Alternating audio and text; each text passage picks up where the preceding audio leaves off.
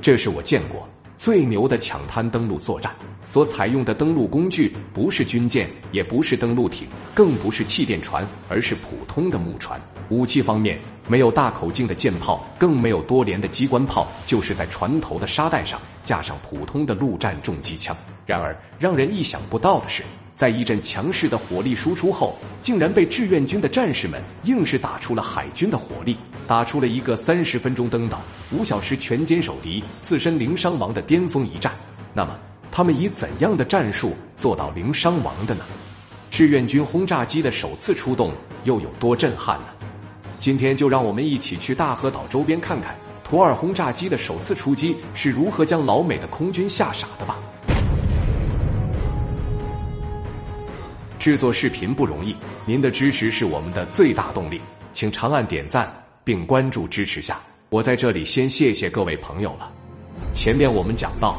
志愿军五十军幺四八师四四三团，在后方炮火的掩护下，以两个营的兵力搭乘六十余艘大小船只，分多路同时向断岛的三个突出部发起突击。守岛的南军已被解放军的巅峰炮火炸成了丧家犬，但还有少量步兵以残存的攻势在进行顽固阻击。冲在前面的是二营的三连，战士们直接在船头堆上沙袋，再架上马克沁与捷克 CB 二六。一阵强势的火力输出后，很快就冲到了岸边。三名战士已冲到敌人火力点的下方，向上扔出两枚手榴弹。紧接着，一枚手榴弹又打掉了侧翼的火力点。当他们转过山口时，突然发现一个藏兵洞。眼明手快的队长对着洞口就是两枚高爆弹。高爆弹引爆了弹药库，一声巨响后，多个洞口同时喷出一团火红的烈焰。他们很快就控制了制高点，在山顶架起了一挺重机枪，以居高临下的优势，对着山下南军的阵地就是一阵火力压制。在四面八方的围攻下，守岛的白马部队只有挨揍的份。五个小时后，四四三团以零伤亡的战绩全歼了岛上的守敌。那么问题来了，长达五个小时的激战，船坚炮利，有着空中优势的美军又到哪里去了呢？当然，他们并不是不知道，而是不敢来。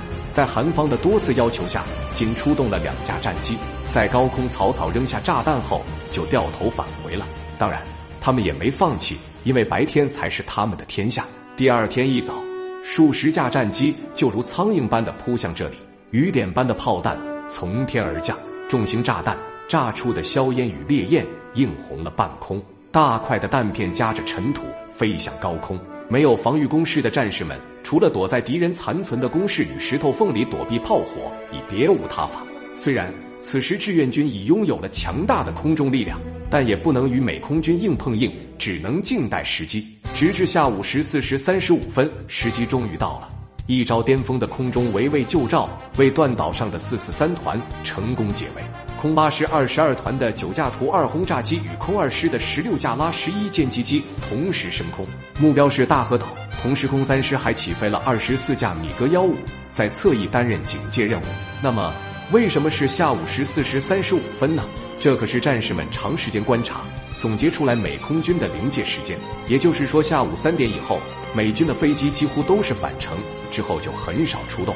原因也很简单，美军的战机大部分是从航母上起飞，太晚返回，由于灯光的原因降落不安全，所以志愿军抓住了这个空档，给他们重重的一击。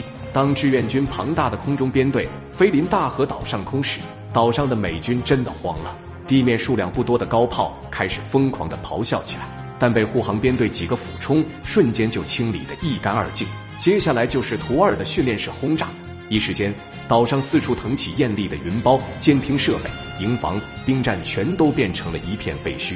十五时三十九分，顺利返航。图二的首次出征就以零战损的代价完成了各项轰炸目标。那么，长达一个小时的任务中，不可一世的美空军又在干嘛呢？志愿军又是如何一战收复大和岛的呢？请看下集《三军协同作战三：三炸大和岛》。